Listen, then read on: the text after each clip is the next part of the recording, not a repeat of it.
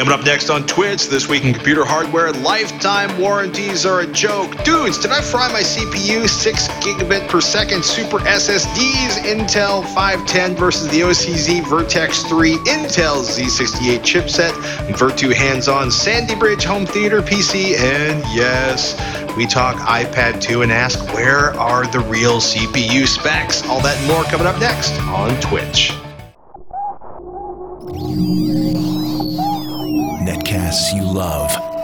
From people you trust. This is Twit. Bandwidth for Twitch is provided by CacheFly at C-A-C-H-E-F-L-Y.com. This is Twitch, This Week in Computer Hardware, episode 109, recorded March 2nd, 2011. Dudes, did I fry my CPU? This episode of This Week in Computer Hardware is sponsored by MailRoute.info. Businesses of every size use MailRoute. One user, 50,000 users, it doesn't matter. MailRoute will protect you from spam and viruses, simplify your life, and make your email usable again. Visit MailRoute.info for more details. Good evening, ladies and gentlemen. Welcome to Twitch, This Week Computer Hardware. My name is Patrick Norton. Joining me, as always, the man, the myth, the benchmarking, and soon to be probably red as a lobster legend. that is very, that's actually a very likely scenario, you know. Um, Use your uh, sunscreen. Wear a hat. Yeah, you can see see this nice white, pasty white color that I am today. Uh, I would I'd like to maintain that. Believe it or not, I don't tan. I just burn. So yes, get the zinc out. Slather yourself. Be shameless about it. Indeed. Nothing, nothing less happy than having people cutting parts of your skin away because you had a melanoma. Yeah, remember, kids, idea. brush your teeth. Don't forget to floss. Go to the dentist every six months. Trust me. When you're 40, you'll thank me. yeah. Should we even attempt to avoid talking about the iPad 2 today? I do not think we can uh, do that. I mean, it's honestly, I have to admit, um, one of the editors at PC Perspective kind of sent me a note and said, "Oh, by the way, I posted the news about the iPad 2 stuff today," and I was like, "What?" I like I completely blanked all the other stuff going on today and trying to figure out uh, some graphics card stuff uh, for for upcoming AMD release that it had completely just bypassed my mind that it, that it had even come out. Um, so, uh, was this anything different than what we kind of expected or saw in the rumors and that kind of deal, uh, either from a feature standpoint or a hardware standpoint or a tech standpoint? Well, if you look at it dead on, right, it looks like the existing iPad. It's it's a 10 inch mm-hmm. screen. It's the same screen resolution, um, but it is thinner, faster, and lighter. So they've cut two tenths of a pound off of it, so it drops from 1.5 pounds to 1.3 pounds. They've dropped it uh, 30% down to 8.8 iPhone 4. Um, hmm. But the really big story is the the you know system on a chip, which they're claiming. Brace yourselves, 9x graphics performance improvement. It's a hmm. dual core Apple A5 processor, which basically means, uh, you know, a, a custom uh, uh, ARM processor. Apple bought right. a company that accelerates ARM processors, so it's a system on a chip with a dual core ARM processor. And they're claiming up to 2x performance. Now, whether that's up to 2x because the threaded programs will now be able to take advantage of both processors, or 2x because they actually have an actual speed increase on the core speed increase on the CPU, remains to be seen because Apple yeah. released zero details on what the actual performance numbers on the on the CPU are. Um, prices stay the same, uh, storage capacity stay the same. Um, Verizon and AT&T now, uh, black and white versions both available from launch, which is on March 11th with iOS 4.3. Uh, magnets built into the case for their really cool smart case. Apparently, you now need a smart case for your tablet, and I'd, I'd mock it, except it's actually a pretty clever piece of en- engineering because they put magnets inside the case so that when you put the magnet, I should say magnets inside the case of the iPad, magnets are embedded in the iPad itself, so that when you bring the case near the iPad, it automatically self aligns, holds itself to the iPad, and you can hmm. use this case as a case or as a stand to hold it up. Um, It's pretty cool. What am I missing? I'm missing something. Oh, duh. Cameras. A uh, VGA video camera, front facing for video conferencing, uh, 720p recording on the back camera, which I presume means it's going to be a 720p still camera also. 5x zoom, probably digital, so you don't care. And oh, yes, 1080p HDMI output via an optional dongle which I thought was fascinating because in the world of Apple slash Steve Jobs, 720p is HD enough for anybody. So I thought it was really interesting that they're doing 1080p and they're essentially mirroring so they're doing they're doing on 1080p iPad. out when they the screen doesn't do 1080p, right? So Yes, which I'm kind of okay with. Yeah, I think it's interesting. I think it's going to be interesting to see what the the, the performance is there in the processor. Right, we're seeing you know freaking phones uh, that are doing 1080p. One of the nice things uh, is that despite the boost in uh, processor performance, it is promising. They're basically, and it's kind of funny because they reduced weight, they reduced the thickness, they reduced the Z on the thing, they radically increased the CPU or the available CPU power, but they're Right. saying that battery life is exactly the same 10 hours, um, which usually tests out to about 11 in the real world, and 30 days standby. So I thought that was pretty exciting, actually. Um, what It's- it doesn't I, I- agree. Um, I don't think um, it's not enough. Like, if you already have an iPad, is this enough to want to get a different one? I don't really think that it is. I have one application that's sort of a real time 3D um, um, mapping application. Um, And it is absolutely abysmally, utterly, brutally um, CPU throttled right now. Uh, Yeah. At least I think it is. I would like to, if if, if I can see it running on the, we're going to actually have the iPad 2 uh, uh, on uh, on the show next week. Of uh, I should say uh, I was about to say Ryan Shrout from GDGT. Ryan from GDGT from Gadget.com is going to bring uh, his his demo model on. So the uh, I, I'm really curious. I'm actually pay the fee to to download this application on his uh, uh, CPU. It's kind of funny. They they one of the things they did do is they accelerated the uh, JavaScript engine in the browser. iOS 4.3 probably has some modest performance gains built into it. So I, I, I it's kind of funny. A lot of people I know who are perfectly happy with their current iPad got in, got their hands on the the iPad 2.0, and were like, I got to tell my wife I'm going to be upgrading. At least if I can figure out a way to convince her to let me upgrade, um, because it's it's a pretty Right. hefty chunk of change for the for the 3G Oh, sure. 64 gigabyte version. You're looking at 800 and you know well over 800 bucks. So uh, yeah, I mean, on one hand, no, there's no, there's no single other than the cameras, right? And and for me, it would be really tempting to be able to hand my kid the iPad with the camera and have him video conference with my mom.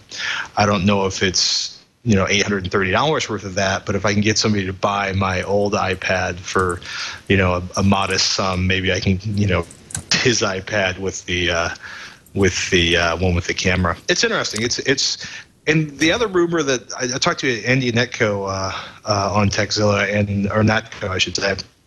And he, he he discounts all the iPad 3 by Christmas rumors that were floating around online as just being uh, fluff, for lack of a other It, seem, it seems very much say. unlike them to do something like that. So, Yeah, it would seem foolish at best. Um, yeah. And it's, I mean, it's interesting. Also, the the Xoom. Obviously, I, I like the idea of the Xoom. It's um, the Motorola Xoom. Um, iFixit took a look at the Motorola Xoom and gave it a big thumbs up for having an easy to open case. It doesn't require any prying or cracking to open. They plan on offering the end user or or probably uh, sending it into Motorola, but an upgrade path to a 4G modem if you should want it. Although I think that would be brutal on battery life on the already battery life challenge Xoom. Um, Yeah.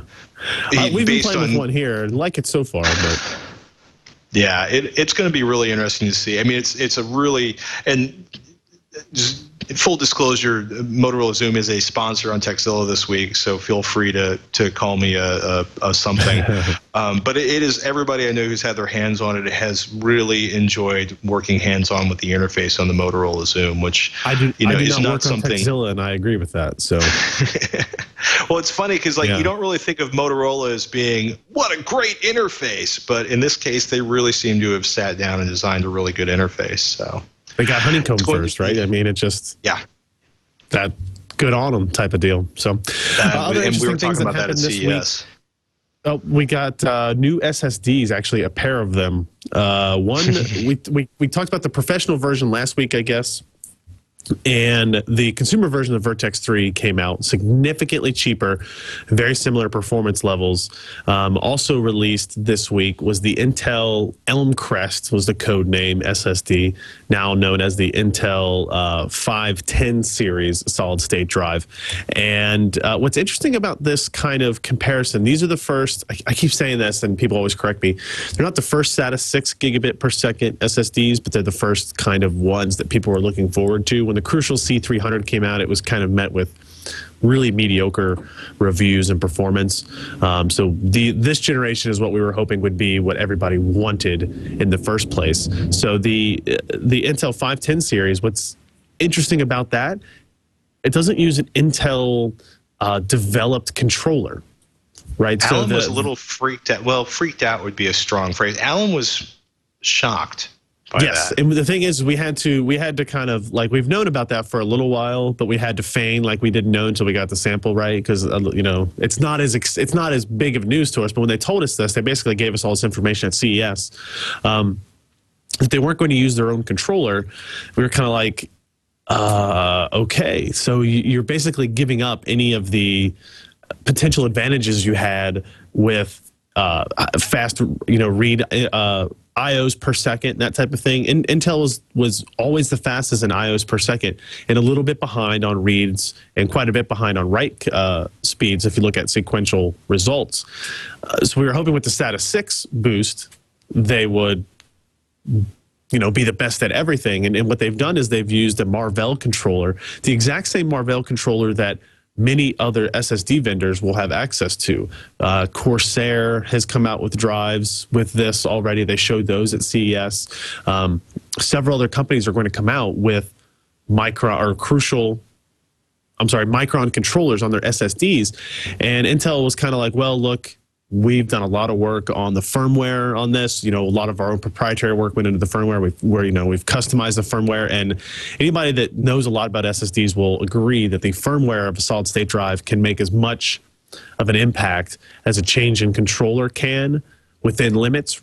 Um, so it it is better than other Micron controller integrations. Or I'm sorry, I keep saying Micron. I mean Marvell. It's a it's a Marvell controller, but it's it's not as fast as the Vertex 3. Alan, you know, did these side by side tests basically within a week of each other and came away much more impressed with how um, the the Vertex 3 or the SandForce 2000 series controller looked and felt in terms of performance, real world performance while you're using it, as well as you know just benchmark numbers compared to what the Marvell is doing.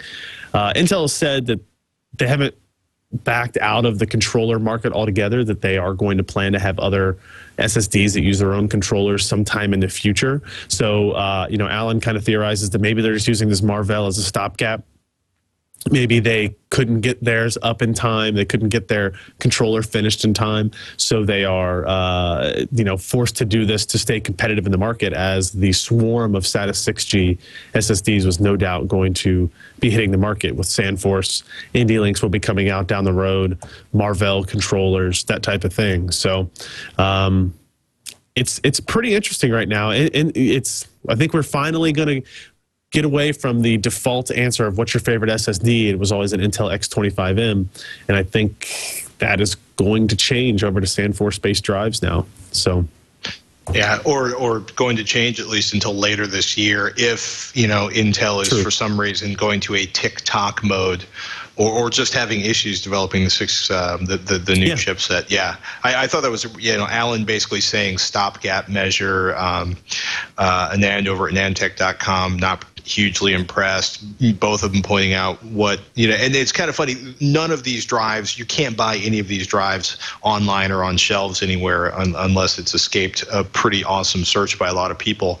But you know, it's looking at this point, the OCZ, the Vertex 3 has a, a bit of a price advantage, maybe 30 bucks cheaper than a comparably sized uh, Intel 510, and depending on which test you're looking at, a performance advantage. Um, Intel's saying ours is going to be better tested, but uh, you know, I'm sure Intel saying is saying that to everybody uh, in Oh, the yeah. wake of Sandy Bridge. That also might just be me being catty. Um, I, yeah, it's it's I you know these are also you know 284 bucks for thousand unit quantities for 120 gig, 120 gigabyte drive, uh, 250 gigabyte at 584 thousand unit quantities. So I think it'll be interesting to see where these street, how fast they drop, Right. and if Intel. I, I I would be really leery of the Intel drive at this point, um, just because I'm just kind of fascinated that it's not using an Intel chipset. It just I kind agree. of blew my little brain out. What's the story on the, the Z68 chipset? So uh, there, we've we've kind of known about the Z68 chipset for a while. It's it's been a pretty poorly kept secret in the world of uh, Intel's product lines. But with the Sandy Bridge delay and all that issue there, it kind of got put to the side for a little while. People weren't as interested in it. But now that we started talking about uh, getting these replacement motherboards, and people being able to access Sandy Bridge platforms again, probably in the next week or two, um, which is really really fast if you think about it. The the Z68's coming up because people are like, well, I've now do I just want to wait a little bit longer and get a Z68 platform? Uh, the Z68 platform, according to a story over at uh, VR Zone, says that it will it doesn't have this this uh, this Cougar Point SATA bug at all. It is a B3 revision and it's already shipping to motherboard manufacturers now. It offers the key support. The key features are support for display output, which is something that the P67 chipset does not have today. You have to go to the H67 chipset if you want to use the integrated graphics on the Sandy Bridge CPUs that all of those processors have.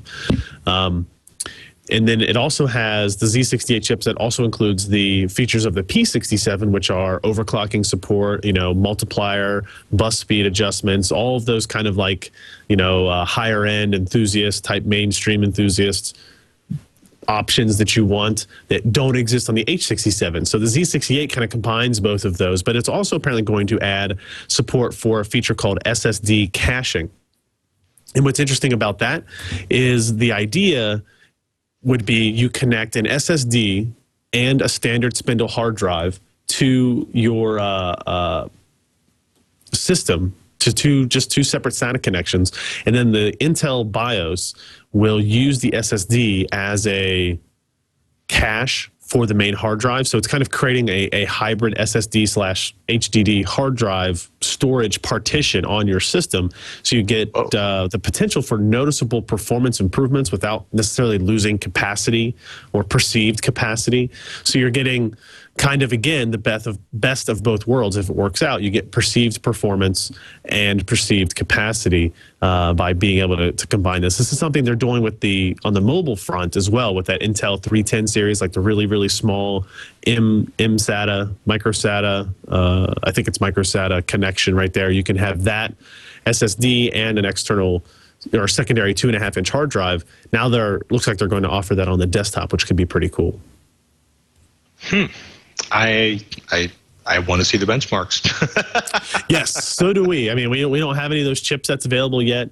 Uh, even if I could get a motherboard, I, I, I doubt the software is kind of you know up and running for it yet. I think the rumor in that story was that the launch time frame was uh, sometime early May for the chipset. So we've still got a little while for that. So it's one of those types of things where is it do, do, we've already waited another couple of months since Intel had this big hiccup with their chipset schedule. You're going to wait another couple of months as well. uh, while we're talking about uh, performance on Intel, which kind of seems to be a theme right now, Quick Sync, the idea that you're going to have this amazing video technology for accelerating your encodes and stuff. If you need gaming performance and don't want to use the onboard graphics on an Intel motherboard, you lose access to Quick Sync. Quick Sync, because as soon as you jack a a, um, a card into the PCI Express slot. All the onboard graphics goodness is is taken away from you if you're using an Intel chipset. Um, enter Virtu, who we've we've talked about a little bit. I think it's at CES or or maybe a few weeks ago. Uh, VIRTU, Lucid Virtu GPU virtualization virtualization software review. I, I I shouldn't try to speak, um, but it's basically Sandy Bridge graphics and discrete graphics on a PCI Express card. Living together happily, like lions and lambs laying down together, uh, or Right. or or or did it?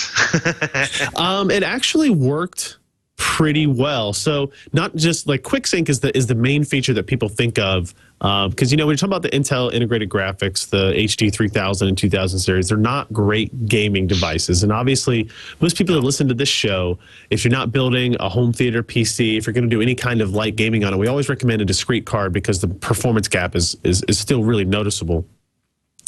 Um, but but QuickSync is the feature that everybody points out that they miss when you don't use integrated graphics. That's that super fast video transcoding feature that we talked about at Sandy Bridge on. That's really nice. But there's also um, what's the uh, that Intel DRM called? I can't remember the name of that. All of a sudden. Uh, that new one that they were talking about being able to do streaming online video through it and that kind of stuff. That is also requires the Intel integrated graphics to function. So that's why it's only been pushed on the notebook front and not on any kind of desktop platforms because if you're using a discrete graphics card, you don't have access to that specific DRM. Enter the software that you just described, and it basically does um, something very similar to what NVIDIA Optimus does on the notebook front. NVIDIA Optimus lets you choose which GPU to run a specific application on. You know, if, if you think this would run better on a GPU, uh, or on your discrete GPU from NVIDIA, obviously in that case, then it will do that. And if it doesn't need that much horsepower, you can run on the slightly more efficient Intel graphics. Well, this takes this to the desktop platform as well. Um, and it basically does the same thing. You uh, install the graphics uh, of the driver and all the software for your Intel integrated graphics, plug in your discrete card, install the graphics for that. The, the key here is you have to have the uh, monitor plugged into the integrated graphics ports on the motherboard. Uh, so you're, it's connected to the video output on the Intel uh, side of things. And then you install this Intel or the Lucid Virtu software that essentially does the same thing. It has a whitelist application, meaning uh, it, it kind of sits between DirectX and the uh, the Windows operating system layer, and it kind of intercepts what's going on. Um, it, it, it knows if you're going to run a game, it's going to put it on the discrete GPU, and if you're going to run a video playback software, DVD playback software, uh, if you're going to run anything that can take advantage, right? Yeah, that's what it is. Uh, if you're going to run quick sync enabled applications, that type of thing, it will put those on uh, on the integrated graphics, and it, and it, and it works fairly seamlessly. We I had one really annoying problem um, that turned out not to be really related to Lucid.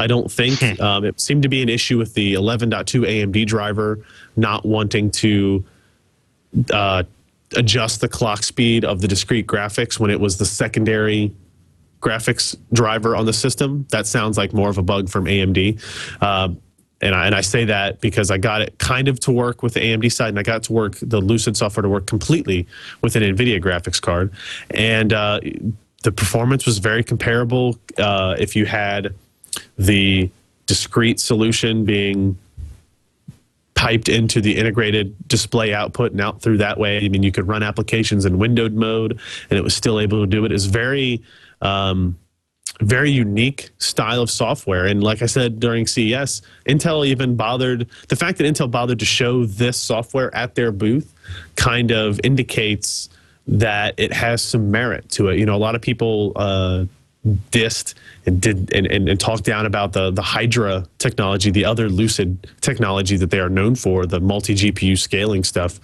Um, this does apparently a, a much better job, and it has at least some form of support from you know a, a you know Intel, one of the biggest companies in the industry. So it, it was actually pretty pretty impressive. I recommend everybody go to PCPer.com and read the article here because it's it's something that's kind of hard to put into words. Uh, there's a lot of detail. There's a lot of use case scenarios in the article and that type of thing. Obviously, some performance numbers and some benchmarks. There's some recommendations I have for the software and how they can improve the interface, the user interface, and the control panel. Still kind of feels really janky and that kind of stuff. Um, the only other problem is you're only gonna be able to get this through motherboard sales currently. Uh, they're going to pack it in. So, like companies like That's ASUS no and. MSI are going to pack it in with Lucid, I guess, because they get bulk mass amounts of sales, right? But if you're a consumer that has an H67 motherboard or an upcoming Z68 motherboard, uh, and your board partner doesn't do that, your particular board model didn't come with it, um, the the software is actually unlocked through a, a key in the BIOS. I don't think it's going to be incredibly difficult to hack. Like I never recommend people do that. So I'm hoping that what Lucid will do is they'll figure out a way to just like sell a license of it for 30 bucks on their website or something like that to users that don't have access to it any other way. But it's uh it's it's pretty interesting technology and I think something that uh once the Z68 platform is really out because that's the key, you need to have both, you know, kind of like the enthusiast overclocking and tweaking features coupled with support for display outputs through the integrated graphics in order for this to really catch on. And that won't happen until the Z68 platform is really out there. I wonder how much of the it being locked down to new motherboard sales is because motherboard vendors don't want to deal with upgrading the firmware to handle this on on older models. Yeah, It just, you'd it, to- it just seems like a non-trivial bit of code to implement in the BIOS. Yeah, but it, yeah, it, to me, it's like I guess if you're Lucid, you don't want one piece of this unlock software to come out and, and filter around everybody that can download it on Right. forums, and you never you never sell it, right? So it's it's probably there. It's it's the safest way for them to make sure that that doesn't happen is to make it some you know some bit somehow hardware coded out of it.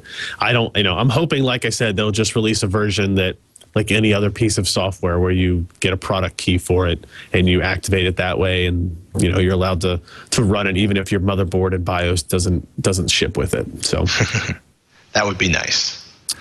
it we would be Nice. Should we take a moment to thank our friends at MailRoute? Well, we definitely should. If you are on the lookout for uh, a service to help you prevent spam and viruses filtering through your email, MailRoute is the way to go. Businesses of every size use MailRoute. If you have one user, you've got 50,000 users, it doesn't really matter.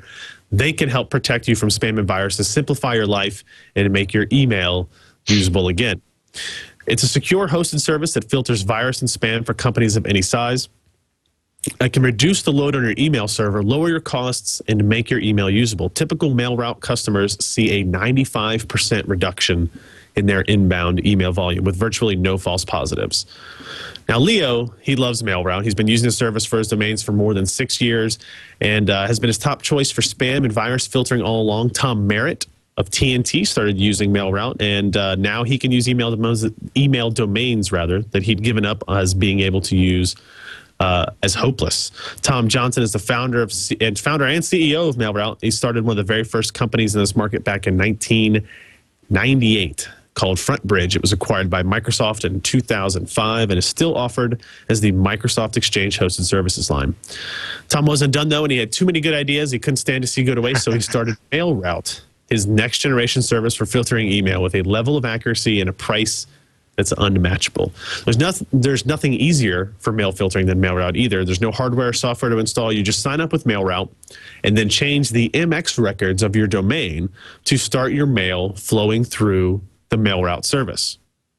And then they forward that email back onto you. They handle all the work. You just get all of the benefits. Visit mailroute.info to sign up. As a Twit listener, you'll receive a 10% discount for the life of your account. So that's pretty good. Small business accounts start at $2 per user per month for 10 users. And because of demand from the Twit army, MailRoute has added a new service for indi- individual users as well, less than $30 per user per year. Visit mailroute.info and sign up with the email filtering service that Tom and Leo use. And again, we thank MailRoute for their support of this slightly abbreviated episode of This Week in Computer Hardware. It may not be abbreviated. We haven't gotten to the end yet, dude. That's true. That's true. Let's jump into some emails. You want to take this first one from Jeremy? Jeremy is having CPU problems. He says it did not seem to be overheating when I played games, so I didn't worry about it. But a couple of weeks ago, my computer started to act up in ways I had never seen before. Startup errors, blinking screens, corrupted video card drivers, reinstalling Windows 7 did not resolve the problem. I decided to take my computer apart and give it a good cleaning. When I removed the heatsink from my CPU, I noticed my CPU was stuck to it. This is not good. He had pulled his CPU out of its socket without unlocking it while it was stuck to the heatsink. Technically, it is a zero insertion force socket, but it should not be a zero removal force socket. I had to gently pry it away. This there was very little thermal paste left. My question is this: Is this a sign of heat damage, or is it just some bad thermal paste that was included with the heat sink? Should I expect to purchase a new CPU soon? I have purchased new thermal paste and a 100 CFM five and a quarter inch slat fan to help remedy airflow. But is this too late? Any help would be greatly appreciated. He's got a Asus M2N uh, SLI motherboard, AMD Athlon 64X2, 6000 plus CPU, an Arctic cooling freezer heatsink fan combo. Um, having done horrible, horrible things to perfectly innocent processors for most of my adult life, um, the really good thing is, is for several years now, um, both Intel and AMD have basically created CPU designs that if if the thermals blow out through the thermal envelope, the comfortable operating range the CPU, the the processor will shut itself down. Um, is it still possible to thermally damage a processor?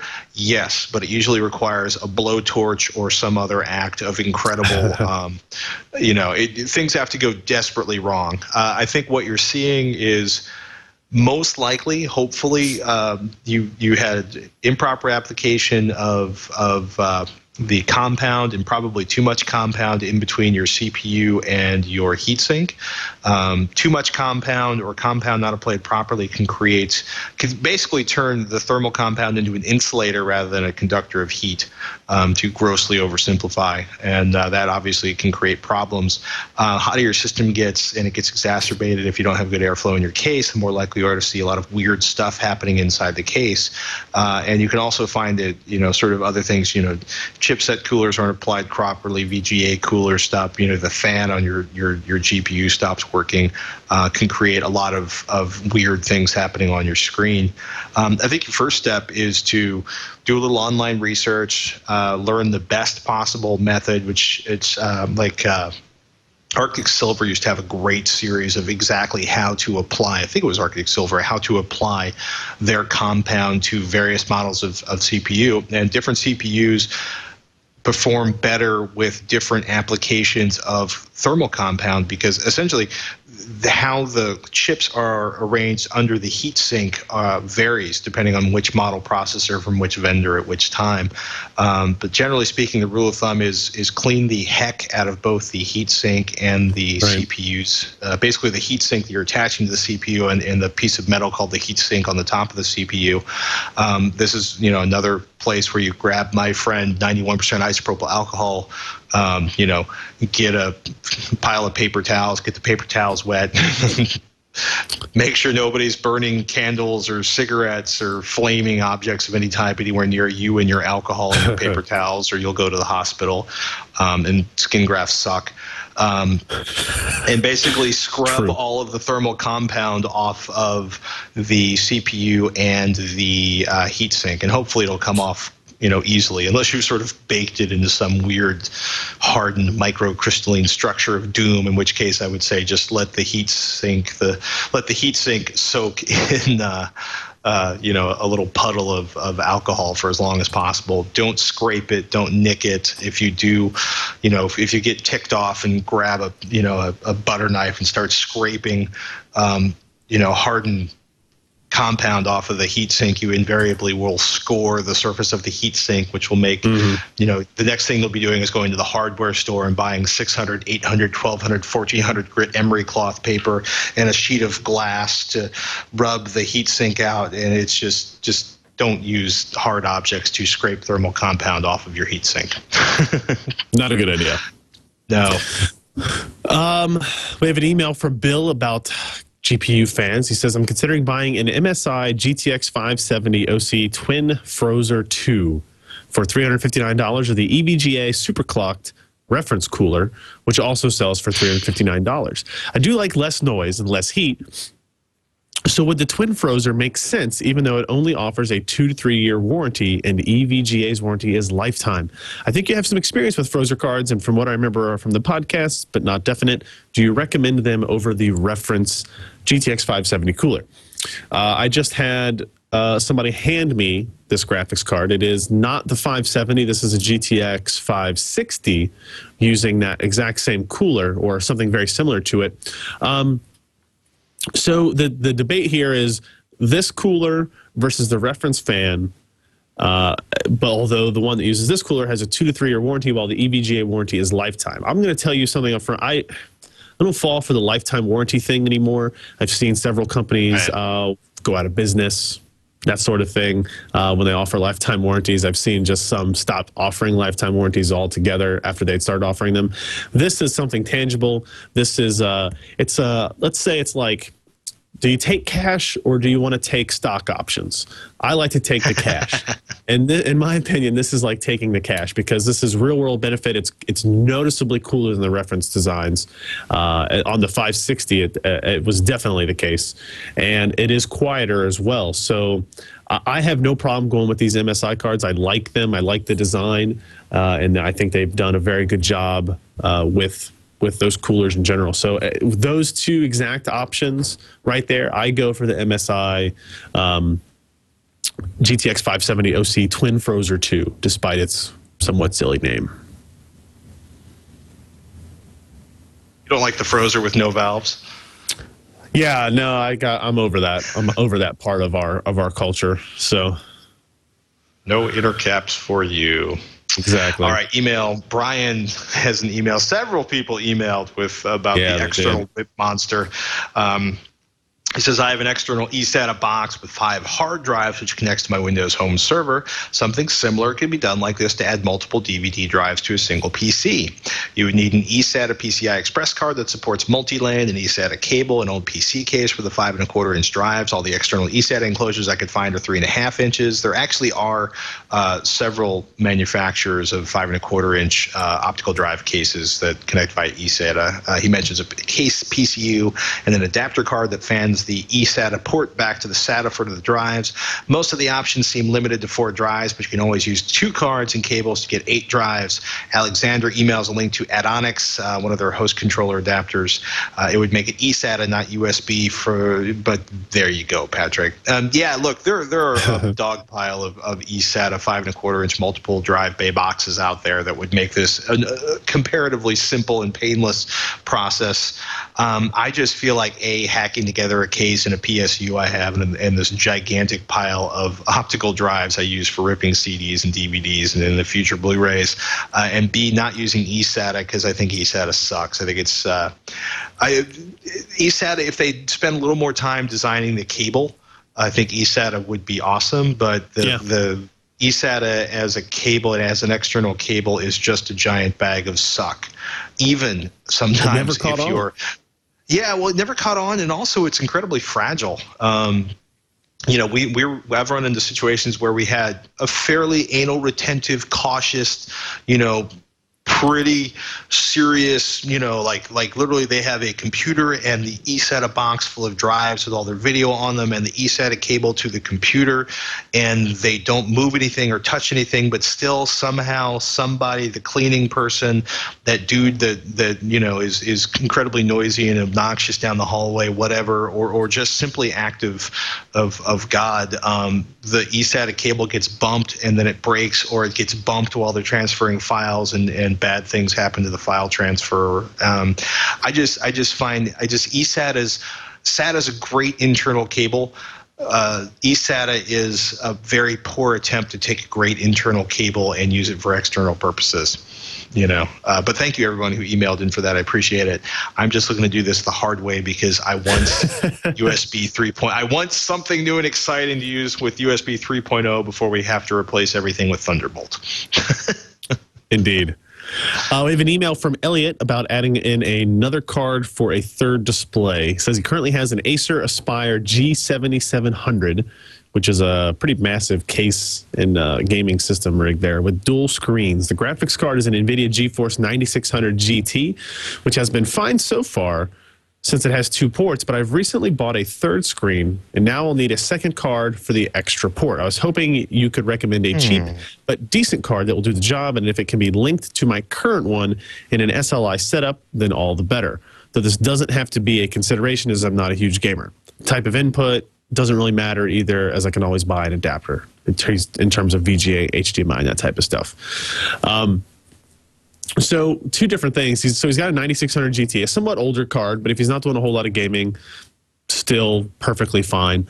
Um, NVIDIA cards still only support two display outputs, so he is going to have to have two cards if he wants to do three monitors there. I think if you can still find uh, 9600 GTs, that that's actually not a bad idea. You will be able to put them in SLI.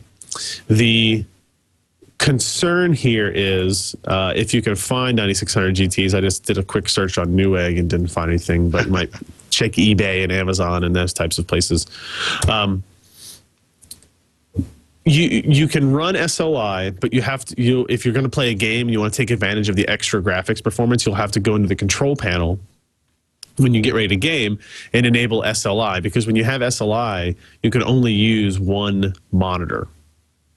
Um, so like it, it can only output to one display. I, at least with this generation of card, I, I believe that's still the case. Like you can do surround if you you know had a, a 200 series a gtx 200 300 or 400 or 500 series i think graphics cards configuration not really a viable option with 9600 gts so I think getting a 9600 GT is the best option if you can find them. It might be a little more difficult than that. Other, I mean, your next step is you could get a GTS 450. You can basically get any other graphics card uh, that that that you can think of that's available out there. It might already, it might be a better gaming performer than the 9600 GT as well. So you might even want to make it your primary.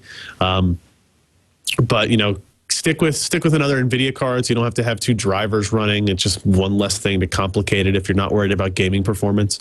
Uh, and yeah, that's that's what I would do. But it, other than that, it's it's pretty simple and straightforward. And I looked up. I think that system and that motherboard definitely has more than one PCI Express slot, so he shouldn't have any issues there.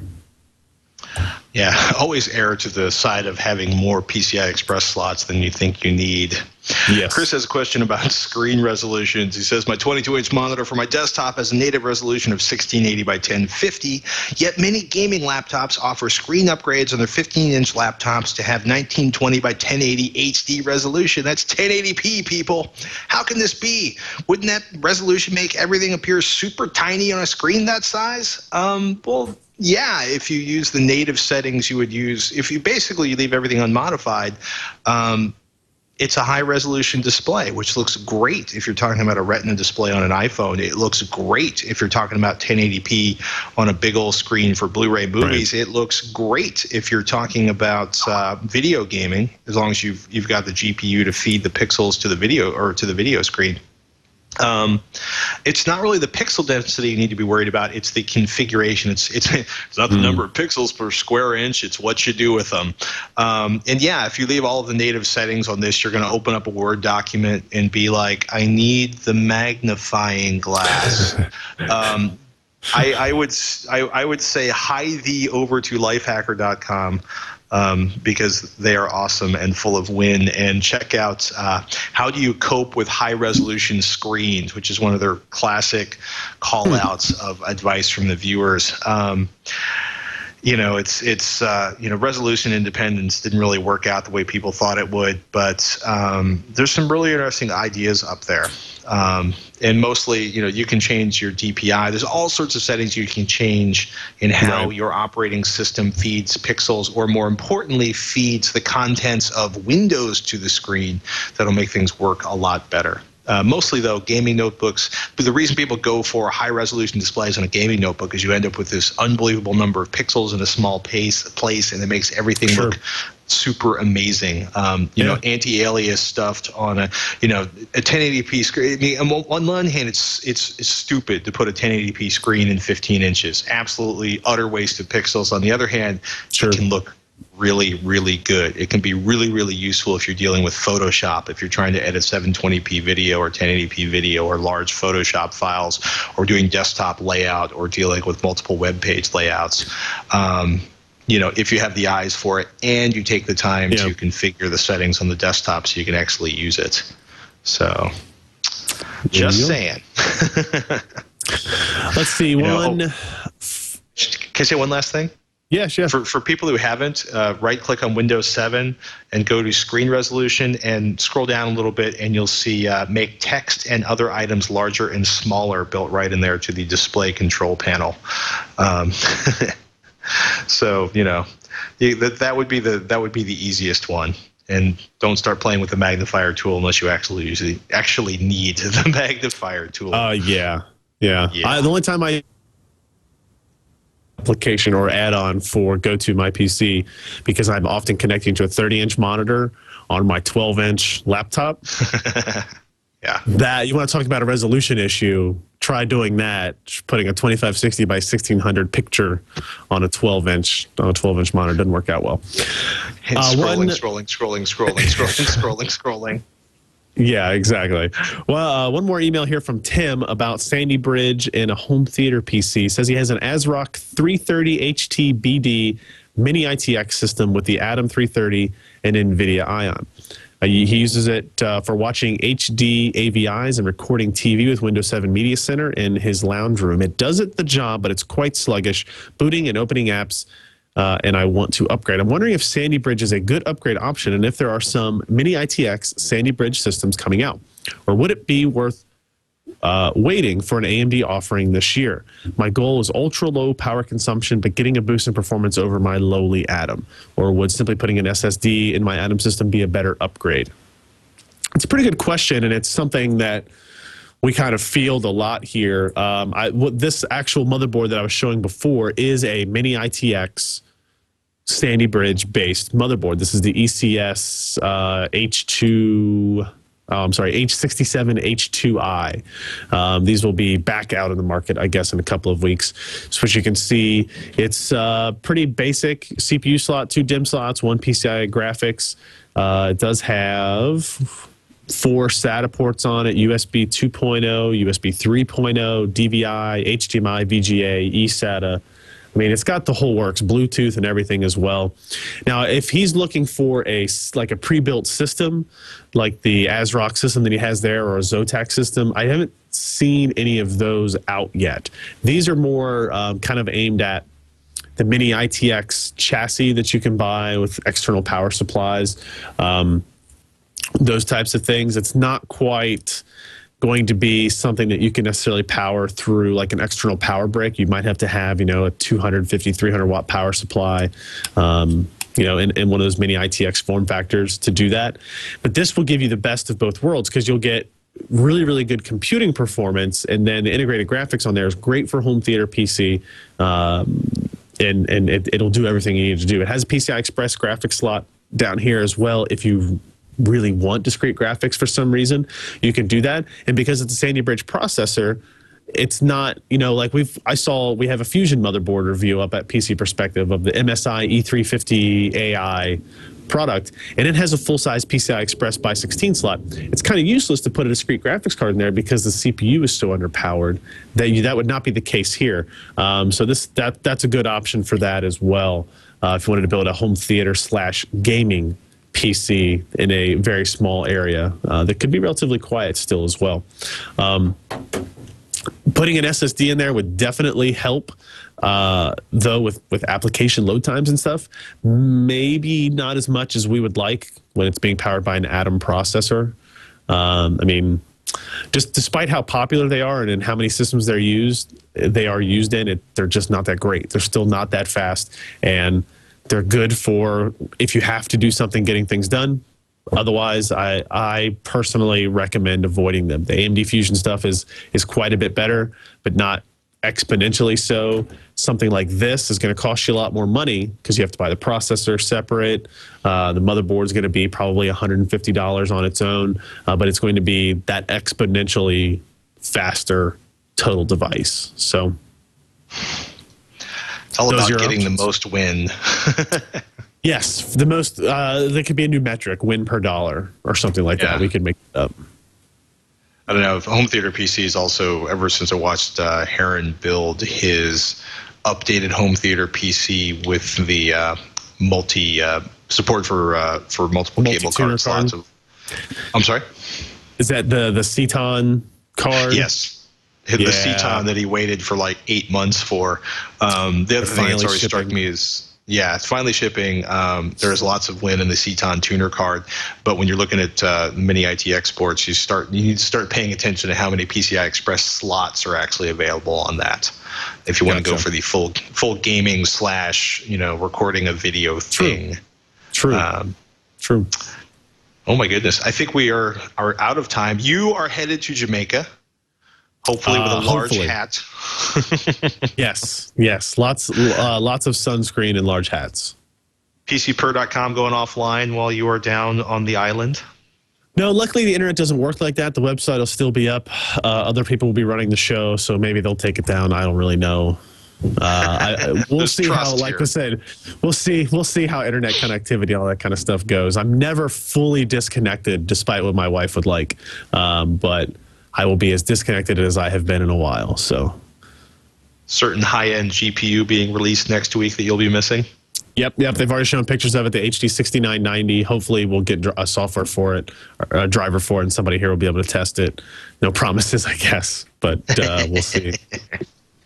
Uh, what else? Anything interesting coming up on Tekzilla? Uh, we got hands on with the, or we should, by the time this posts the next episode of Tekzilla, we should be hands on with the iPad um, 2, which I'm looking forward to, getting my grubby little paws on that thing and seeing how the new dual core processor feels.